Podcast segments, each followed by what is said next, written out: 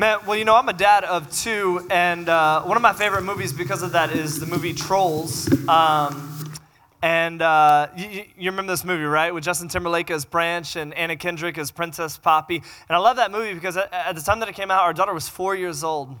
And uh, there were some really great uh, uh, themes and stories and lessons to learn from that movie. And from that movie, one of my favorite songs was uh, Get Back Up Again. You remember this song? Get Back Up Again? If not, here, I want to let you relive a bit of this song. Check it out.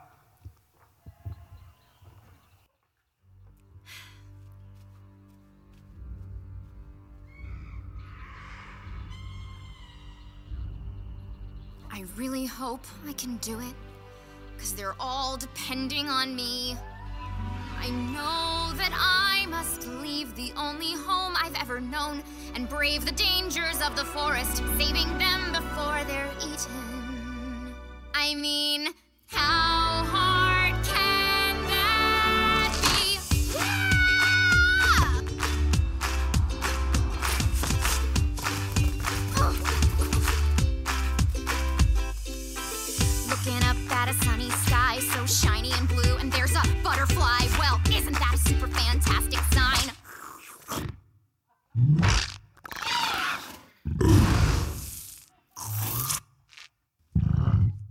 It's gonna be a fantastic day. Such marvelousness it's gonna bring. Got a pocket full of songs that I'm gonna sing, and I'm ready to take on anything.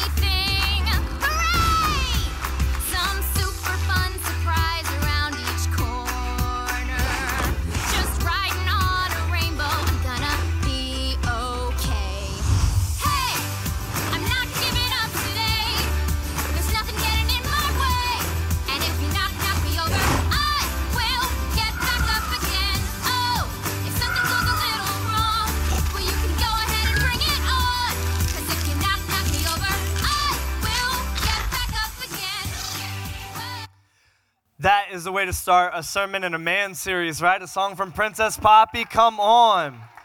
Yeah, no, but I love that song uh, because we wanted to teach our daughter this principle that you're going to get knocked down in life. There's going to be times where it's going to be difficult. You're going to fail, you're going to fall, but when that happens, don't stay down. Instead, get back up. And this is actually a philosophy that's founded in the scriptures. The, the proverb writer says it this way For though the righteous fall seven times, they rise again. For though the righteous fall seven times, they rise again. How many of you know that there are going to be times in life where you're going to get beat down? Life is going to throw you some things that's going to shove you to the ground and demand that you stay down. But the question is will you rise again? Will you stand back up or will you stay fallen? When the job doesn't pan out, will you wallow or will you rise? When your past continually creeps in on you, will you stay down on the ground as a victim or will you stand up as a victor? When the relationship doesn't work like you think it would, when the insecurities begin to press in around you and pound you down and say, Stay down, will you rise up or will you stay down on the ground? What will you do? Are y'all with me? All right. I feel like I'm preaching better than you're responding. But that's the question. What will you do? Will you rise up or will you stay down? And I believe that some of us in this room, if not all of us, come on, all of us have been beat down in life and it's time to rise. Are y'all ready to rise up? Come on. So, we're in the midst of this series called The Thin Red Line. And I just want to take you back to where we've been. And so, where we've been is we've said that your masculinity is this strong, powerful tool. It's a lot like a knife. And with this knife, you can protect, you can build, you can provide with a knife like this. It's a powerful tool. You can also use this same tool and wield it in a manner that brings destruction and death. You can wound and slice and cut and stab and hurt others. And we said that your masculinity is the same way, it, works in the same way as this knife. And so that's where we were the first week of the series. The second week of the series, just two weeks ago, we talked about uh, the truth that we need to prepare for war. Because you and I, we have an enemy who's coming after us and he wants to take us out. And he knows if he can take us out, he can take out everybody connected to us. And so, because of that, we need to prepare for war. And we ended that sermon reading this passage from a guy named Paul. And we're going to dive into that passage today. We're going to d- take a deep dive into that passage and really look how do we how do we practically apply that passage in our lives. But this guy named Paul wrote the passage that we're going to read today. And uh, Paul is a great guy to learn from when it comes to, to getting back up. Because Paul experienced some beatdowns in his life. He was knocked down several times in his life, and he got back up. I just want to give you a list of some of what Paul experienced in his life. He said this I've worked much harder. I've been in prison more frequently, been flogged more severely, and been exposed to death again and again. Five times I received from the Jews the 40 lashes minus one. Three times I was beaten with rods. Once I was pelted with stones. Three times I was shipwrecked, and I spent a night and a day in the open sea. I've been constantly on the move. I've been in danger from rivers, in danger from bandits, in danger from my fellow Jews, in danger from Gentiles, in danger in the city, in danger in the country, in danger at sea, and in danger from false believers. I've labored and toiled, and have often gone without sleep. I've known hunger and thirst, and have often gone without food. I've been cold and naked. That's a list of beatdowns right there. Paul's been through some stuff. But Paul did the very thing that we're talking about in the book of Acts. It's recorded for us by Luke. Here's what happened. Then some Jews came from Antioch and Iconium, and they won the crowd over. They stoned Paul, and they dragged him outside the city, thinking he was dead. But after the disciples had gathered around him, he got up and went back into the city. It said he got up and went back into the city. That's some Princess Poppy stuff right there. Paul was stoned, dragged out of the city, left for dead, and then he got back up and went back into the city. If there's anybody we can learn from when it comes to getting back up after a beat down in life, it's Paul. And so Paul has some things to share with us, and we find it in Ephesians chapter 6, verse 10. Again, this is where we started reading last week. And then we're going to uh, dive into it even deeper this week.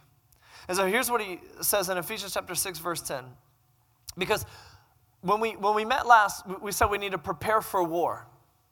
And so the question is, how do we prepare for war? We're going to dive into it right here. He said, finally, be strong in the Lord and in his mighty power. So we got to prepare for war. If we're going to prepare for war, we need to be strong in the Lord and his mighty power, not strong in your own power. This is a problem I think many men face, is that we try to be strong in our own power.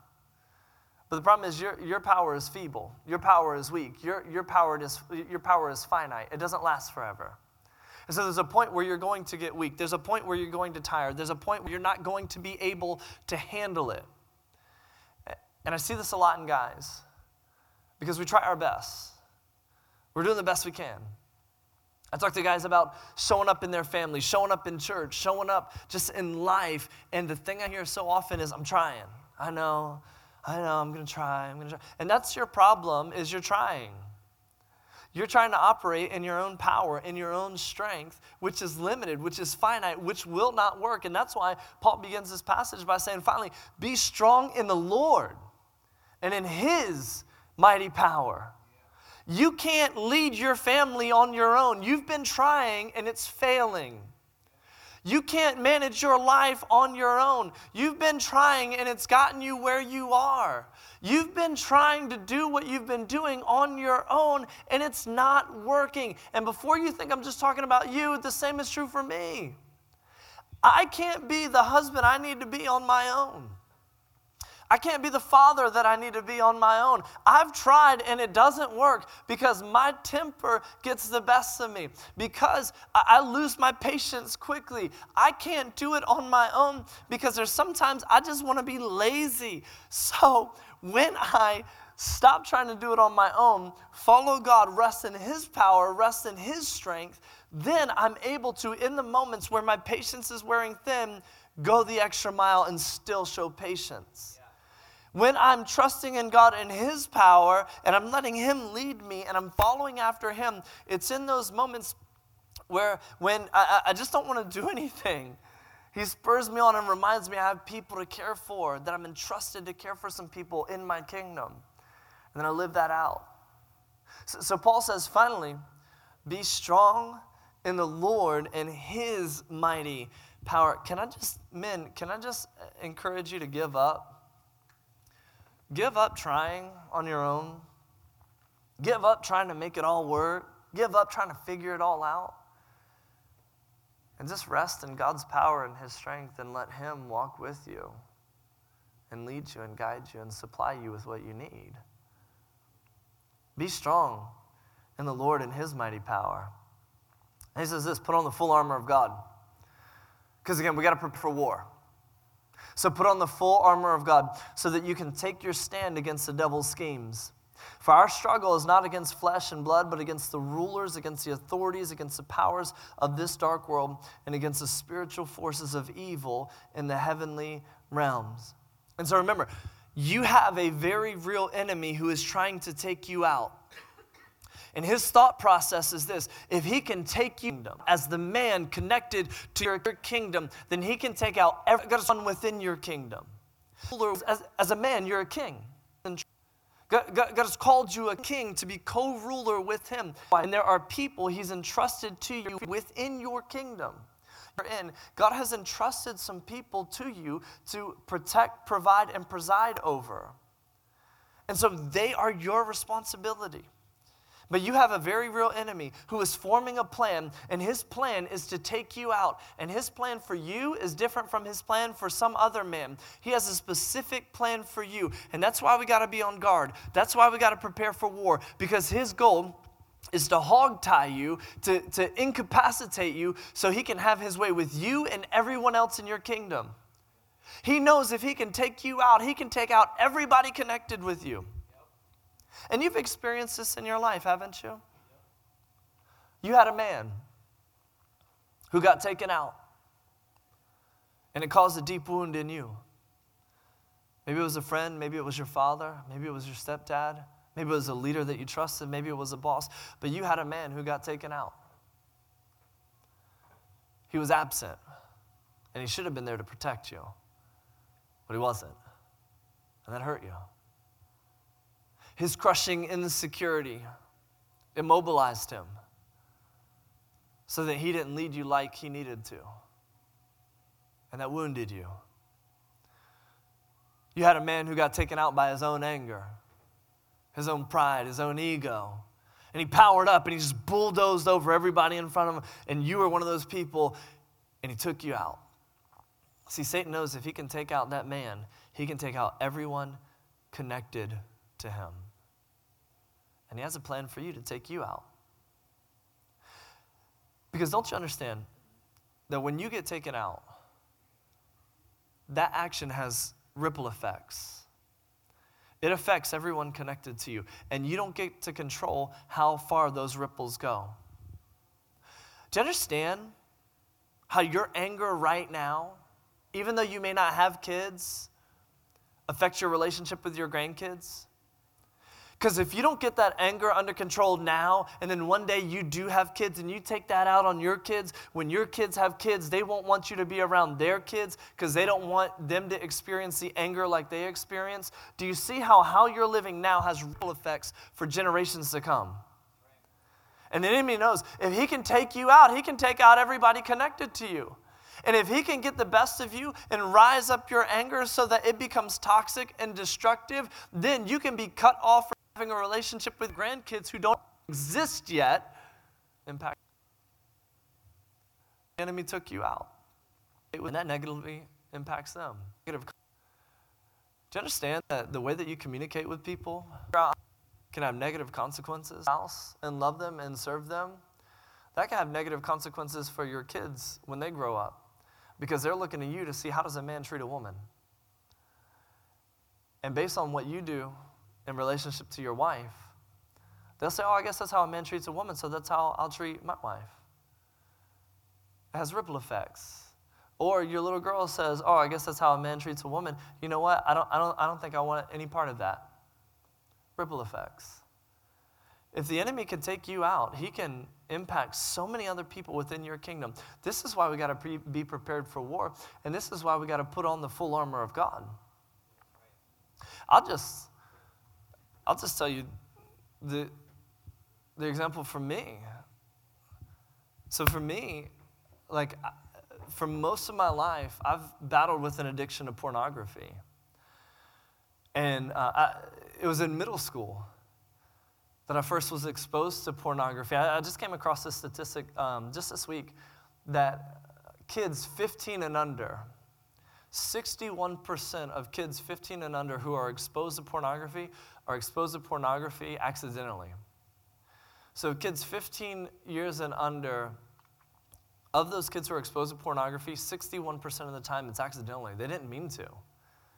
This is why it's so dangerous for you to let your kid have a phone. This is why it's so dangerous for you to let your kid, kid have an iPad. Un, I mean, just, just last night, we were watching um, Lego Masters.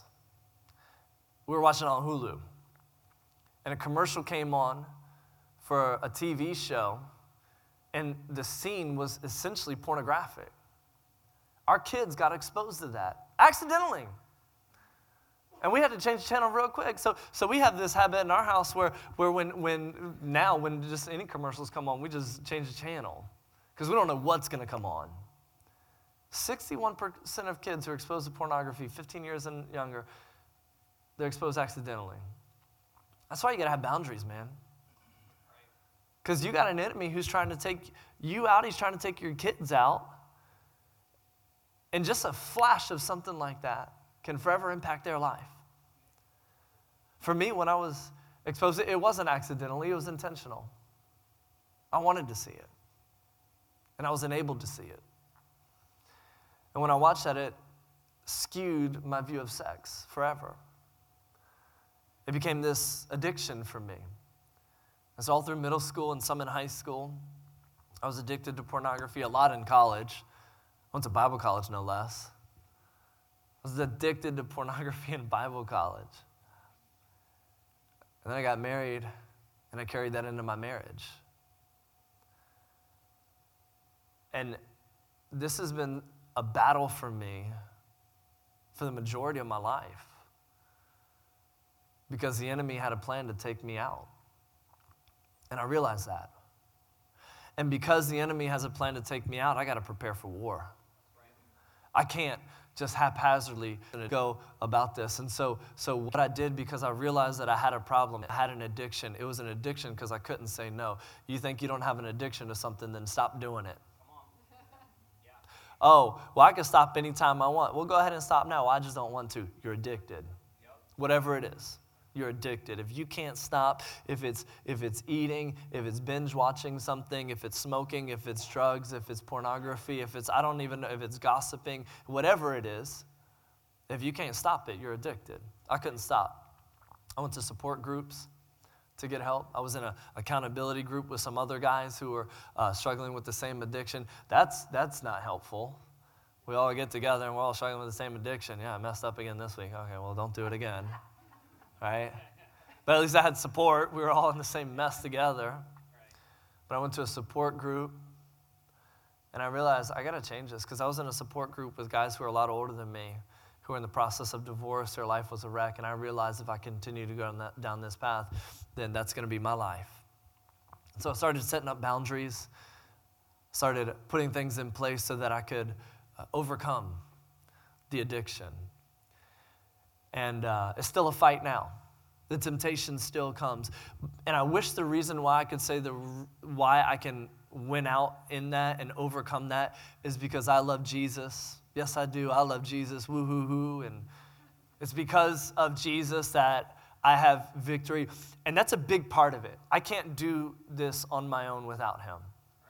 I, I can't overcome without His strength and His power and His grace. But another reason why I'm able to overcome is because uh, I've brought people into my life to see what's in the shadows. I, I brought what's in the shadows into the light. I've, I've, I've, let people know my, my shortcomings. And so, so Dave, my brother in law, is, is the guy that I go to. If there's a struggle or a temptation, and I say, hey, I, I just want to let you know that this, this is a temptation. And, and so now he knows. And now there's another guard in place where it's like, okay, I'm not going to engage in that because somebody knows. And I know if I do engage in it, I got to tell somebody. And I don't want to face that. And so that helps me say no when the temptation comes. But the other reason why I've been able to find victory in this temptation, even though it comes, the reason why I'm able to fight back and say no is because I realize that I have an enemy who wants to take me out.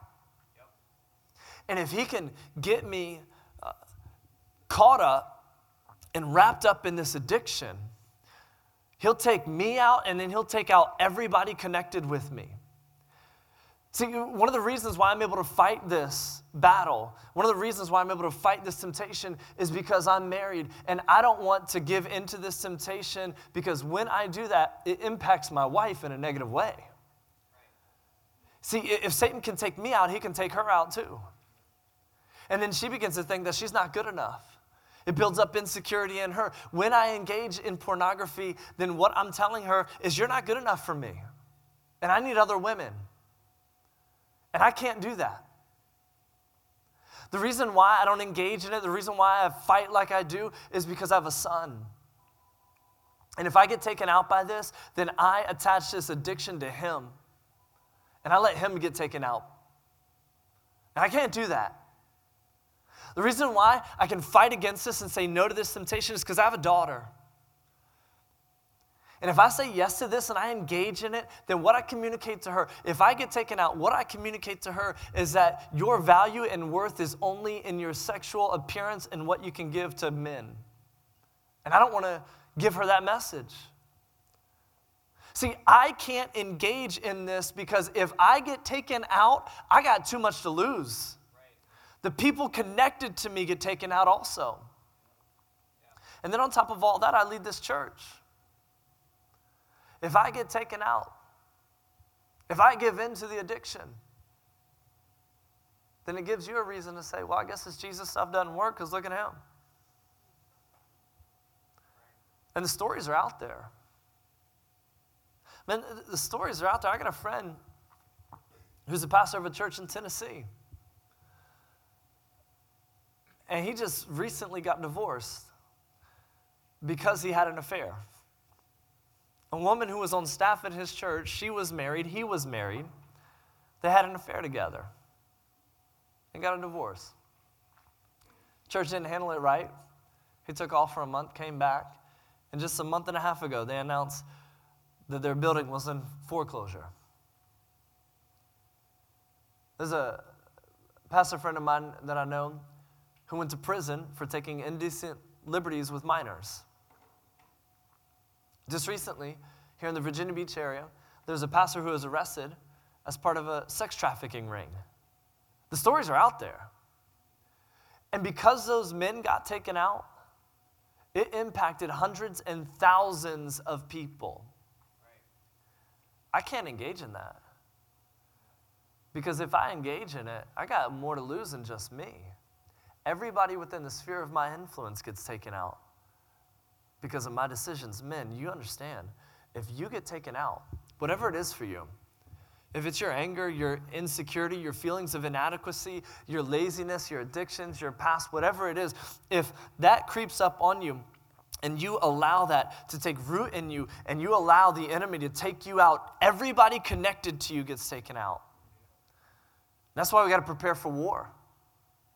And that's why Paul says you got to put on the full armor of God. Look at this Ephesians chapter 6, verse 11. It says this Put on the full armor of God so that you can take your stand against the devil's schemes. Therefore, put on the full armor of God so that when the day of evil comes, you may be able to stand your ground, and after you have done everything, to stand. And I want you to notice that in verse 11, we're told to put on the full armor of God. And then in verse 13, Paul repeats it again put on the full armor of God. And so the question then is yeah, and go ahead and take out your phone so you can take pictures of this. This is how we uh, take notes here. And there's going to be a lot of things for you to take pictures of.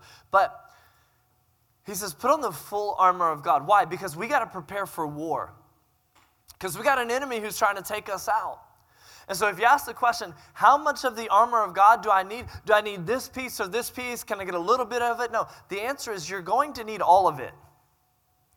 That's the title for my sermon. La- two weeks ago, I preached from this title, Prepare for War. This week, the title is this You're going to need all of it. Because in order for us to prepare for war, we have to put on the full armor of God, not just some of it. And so here's what we see Ephesians chapter 6, verse 14. Actually, b- b- before I move on to this, I wanna, I wanna go back to, um, yeah, no, no, Ephesians 6, 14. So, so let's go ahead and put on this full armor of God. Let's, let, let's see what the pieces are and then see how do we do this in our life practically. Ephesians 6:14. Stand firm then with the belt of truth buckled around your waist. And so it's, it's important to see this that Paul starts with the belt of truth. And a belt is not um, defensive or offensive, it's not armor, it's just a functional tool, right? And so, with the belt, he says, put on the belt of truth. And just thinking about this uh, literally, um, a belt holds everything up, a belt holds everything together.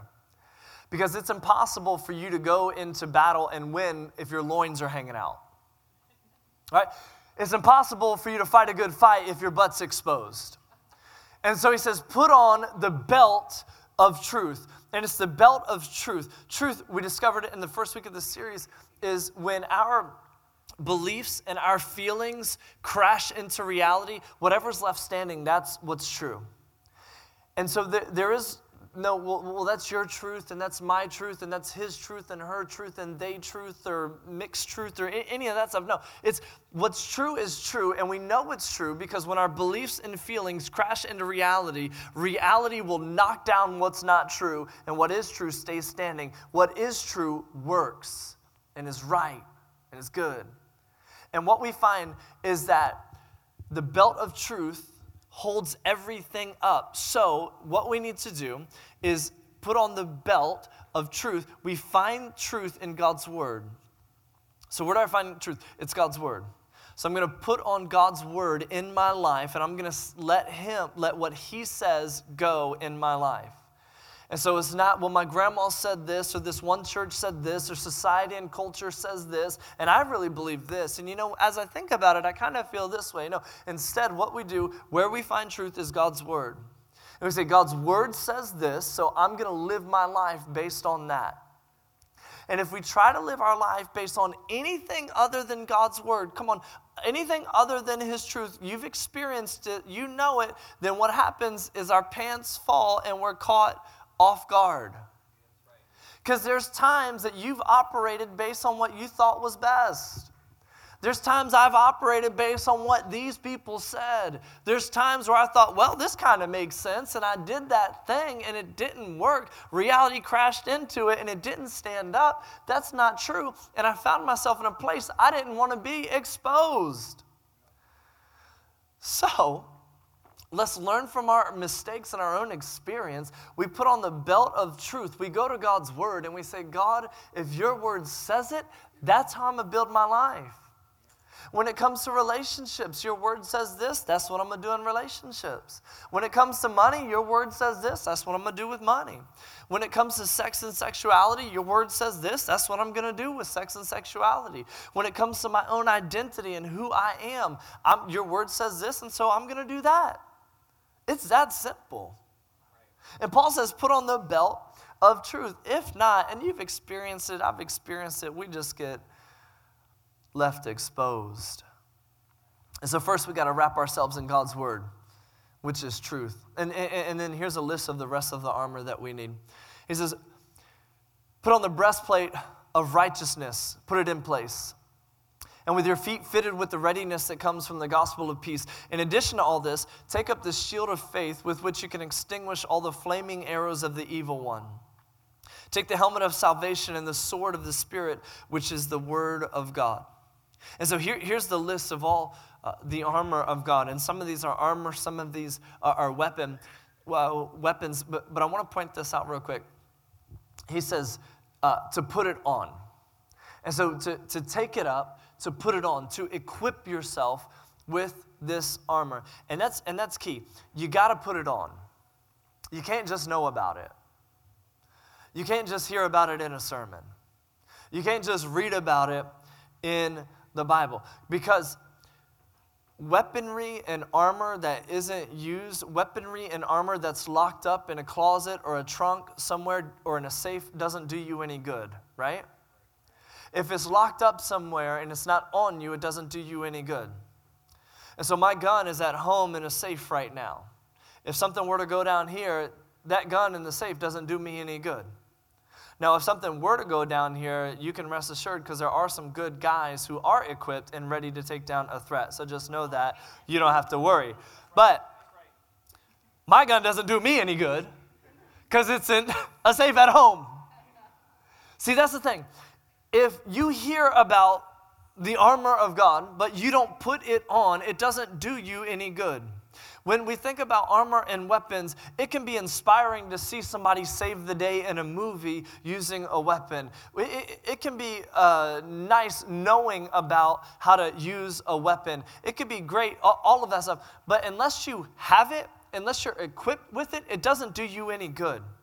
And so if somebody broke into my house and I said, Stop, I'm thinking about getting a gun one day, I'm dead. Thinking about it doesn't help me. Hold on, wait. I've been, I've been practicing and, and, and having conversations about. That doesn't do me any good. I've been singing about. I've been reading about. That doesn't do you any good. You have an enemy right now who is planning to take you out. He's plotting to take you out. He's scheming. He's attacking you right now. But we show up exposed. We show up with armor laying out somewhere. And we just wonder why, why does my life suck? Why is this happening? Why do I keep getting beat down? Because you got to put on the full armor of God. If you don't put it on, it doesn't do you any good. So, how do we do? He said, put it on. So he says this the breastplate of righteousness. Let me go back. For these weapons to be beneficial, we'll have this on the screen for you. Here it is. Take a picture of this. For these, weapons, and, and if you just take a picture of it but don't do it, that doesn't do you any good either. Look, devil, I got a picture of it. he don't care. You got to put it on. For these weapons to be beneficial in your life, you must actively reach out, pick them up, put them on, wear them, practice, and prepare how to use them. That's why it's important for you, for you to be in church every Sunday. Dear God, some of us can't even get to church, let alone put on God's armor. This is why it's important for you to take time to just sit and be still with God and be in His presence and then read His word in the morning so that you can start your day ready for war. Even if you don't know where to start, even if you're not sure what to do, just show up and be like, God, I'm here. Preacher said, I got to put on some armor, so help me figure that out. If not, man, be strong in the Lord and His mighty power, not your own. And so we got to put it on. We got to put it on. I, I got to move on. Ephesians 6 16, it says this Oh, first, let, let me go back to what we read. So, the breastplate of righteousness, the breastplate of righteousness. He said, put on the breastplate of righteousness. The breastplate guards our heart. The breastplate of righteousness guards the heart. And so, what is the heart? The heart is the spiritual part of a person that's the source of their identity and their will to make choices.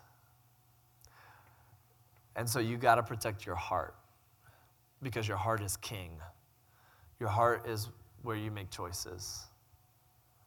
Protect your heart with the breastplate of righteousness. I got to protect my heart. My heart is king. Next, it says this with your feet fitted with the readiness that comes from the gospel of peace. See, the description here is a soldier who's ready for war.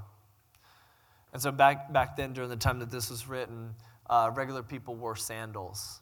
Slaves went barefoot, but soldiers wore shoes and shoes were fitted with tread to help them stand guard ready for battle.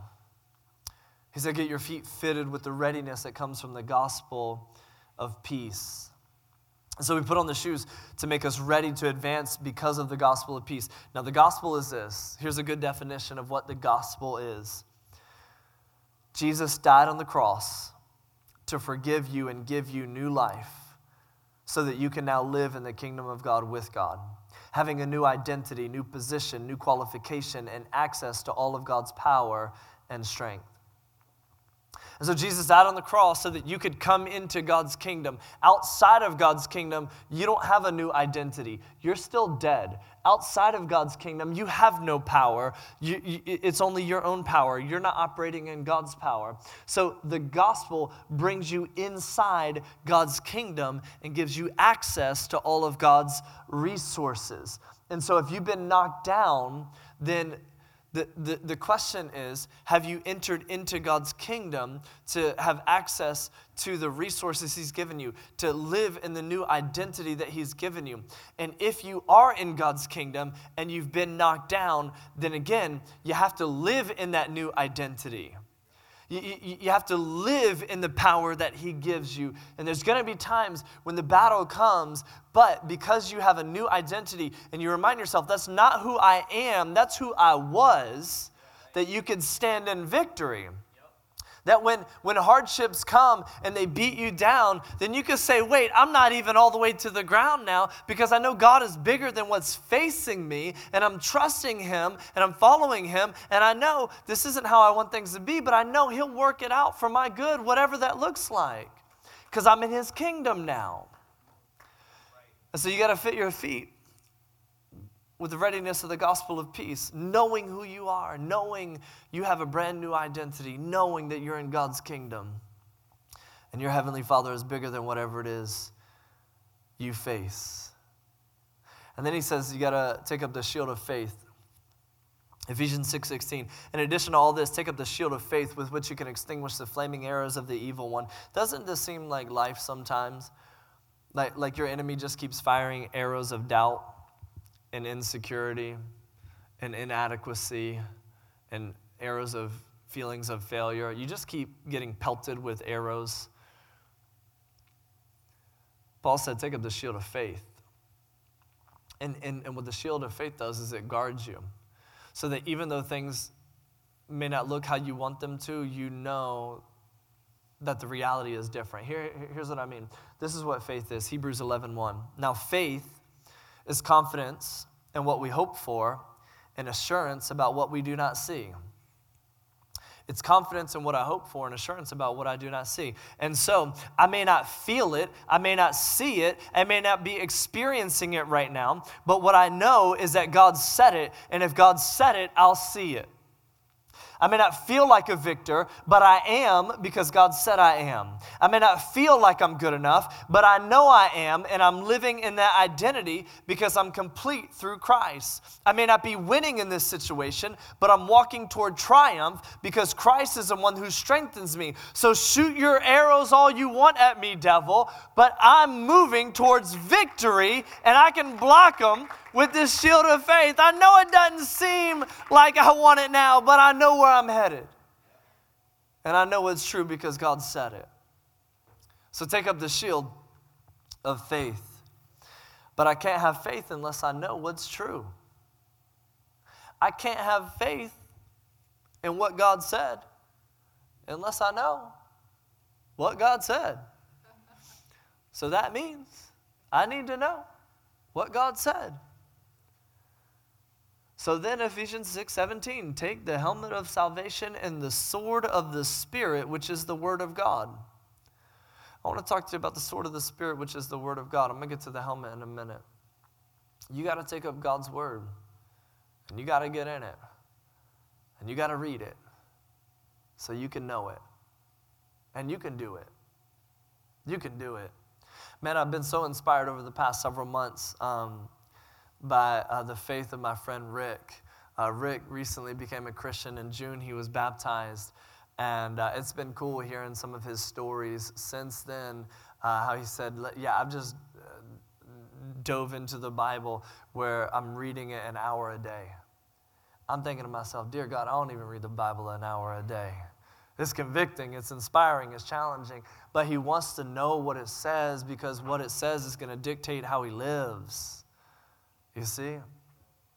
We got to know what it says. So, what's your Bible reading habit look like? if it's non existent, no wonder you keep getting punched in the face. No wonder you don't know what's true. No wonder you feel exhausted. No wonder you feel like you're losing. You got to take up the sword of the Spirit, which is God's word. And it's great that you're here in church, you're hearing God's word. And that's a good thing. And that's why you got to make being in church a priority. That's why you got to make being in groups a priority. But you got to also take time to just get in God's word. I don't know where to start. Start somewhere. I just tell people start in the book of Mark. It's the shortest gospel, it's 16 chapters. Um, and, and just start there. And then you'll learn about the life of Jesus. But start somewhere. And so we pick up God's word. And, and, and by the way, the sword is a defensive and an offensive weapon. It's defensive in that when the enemy comes at you with his lies, you can beat them back with God's word, defending yourself. But you can also use God's word to take ground to advance his kingdom, claiming what's true and living in his promises so that your life begins to look more like him. Now, I want to be very clear on this God's word is a sword, but it's not a sword to be used against other people. And some of you have experienced this. You've used God's word as a sword against other people. You've had it used against you by somebody else. We don't use God's word to cut and wound and stab and slice other people. No, our battle is not against fleshly blood, but against spiritual, uh, the, the spiritual realms happening here in, in, in, our, in our world now.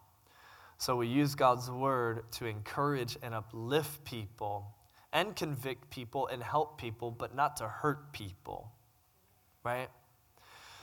And so we take up God's word, which is, uh, or the spirit, the, the, the sword of, of God's word, and then the helmet of salvation. The helmet of salvation protects our minds.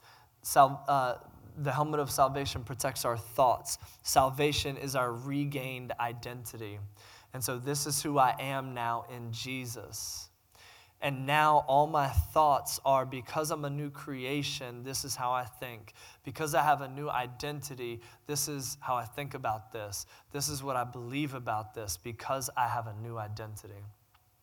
And so we put on the full armor of God. And when you do that, it changes everything. And, and I want to explain how it changes everything because watch this. This is, this is most people's experience, most men's experience. Women, I don't know if this is your experience. I'm not a woman, so I don't know. But I've experienced this, and I know a lot of men have as well. Here's what happens in life, our body wants something, whatever it is. I want this. And when that happens, our emotions scream, yes, yes, make it happen. And then what happens is our minds begin to figure out ways to carry it out. And then all of that, our body, our emotions, our mind, have to go to our heart, which is our king. And before we do it, we have to get permission from the heart. And the heart is where truth comes from. The, what you believe in your heart about what's true informs what you do. When we put on the full armor of God, it reverses it so that what happens is we put on the belt of truth, God's word, and God's word informs our heart about what's true, informs our king about what's true. And that way, when that happens, our heart then says, here's what we need to do. Here's how I need to live. Here's my priorities. Here's my boundaries. Here's my, my way of living. And then we tell our uh, our thoughts, how to think from the heart, and then our thoughts get our emotions in check, and then it directs our body in what we do. So, putting on the full armor of God moves you from your body screaming out, I want this, and then your emotion saying, Yes, let's do it, and then your mind figuring out ways to make it happen, and then your heart just going along with it, saying, Okay, well, yeah, I guess that, that might be true based on that. When you put on the full armor of God, it reverses it to where you have the truth of God's word in your heart, and then your heart tells your mind, here's how we need to think. And then your mind says, emotions, here's how we need to feel. We need to get this thing in check. And based on that, we're going to do something. Our body moves into action. When we put on the full armor of God, it reverses everything so that we become in control of our life and not life in control of us. Are you with me? So, all of this begins, though, with crossing the thin red line. See, 2,000 years ago, Jesus died for us on the cross. And when Jesus' wrists were pierced, his feet pierced, there's a thin red line of blood that flowed from his wounds. And us crossing that thin red line moves us into relationship with him. The way we cross that thin red line into relationship with Jesus is by believing that He died for us on the cross, that He rose again from the dead, and then we're baptized into Him, we're immersed into Him. And in baptism, what we're doing is we're saying, I'm going to allow the King of Kings to be the King of my King, my heart. He's going to be the King of my King, my heart. And He's going to be the one to direct me and lead me and guide me in the way that I need to go. But it begins by crossing that thin red line and saying yes to Jesus, believing, following, and being immersed into Him. So that He can you know, make that be the King. Because if you've never made a decision, I want to invite you to make that decision to accept. Because until all of this gets thrown out the window, you can't be armored up. Because remember what Paul said in the very beginning. But be strong in the Lord in his mighty power. You can't be strong in his mighty power if you're not in him. And so it begins by you crossing the thin red line, saying, Jesus, I believe in you. I want to follow you, and I want to be, be baptized into you. Doesn't mean you need to have everything figured out. Doesn't mean that you need to have all your questions answered.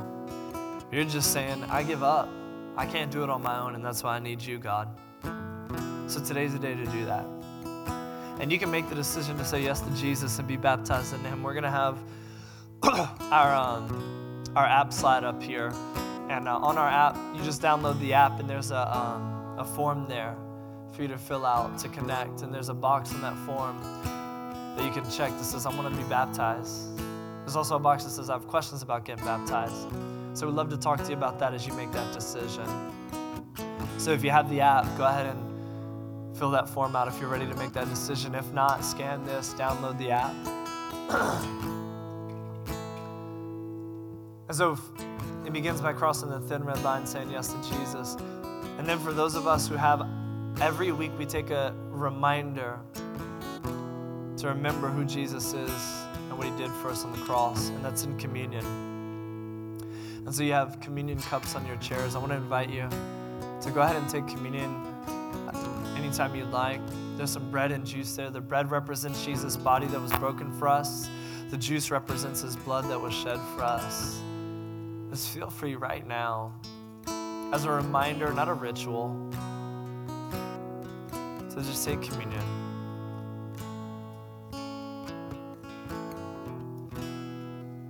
as a reminder that you've been forgiven. You've been given a brand new identity. You've entered into a whole other kingdom. And all that belongs to God belongs to you. Would that just be the reminder as you take communion today? Because we got to prepare for war as we prepare for war, we need to put on the full armor of God. And putting on the full armor of God is a decision that we have to make every single day. And as you take communion, this is your decision to say, I'm getting armored up. I'm ready for war. Will you pray with me? God, we thank you so much for your grace and your battle and your love. Some of us have been trying to do it on our own. So I pray that today is the day we say, No more. We are operating in your full strength, in your might, in your power.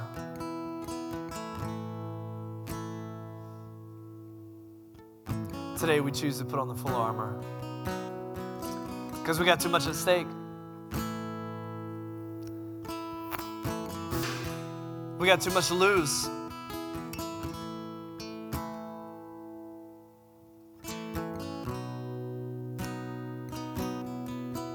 Yeah. So help us put on the full armor of God. Let us be good, mighty kings as we fight for those entrusted to us in your power. In Jesus' name, amen.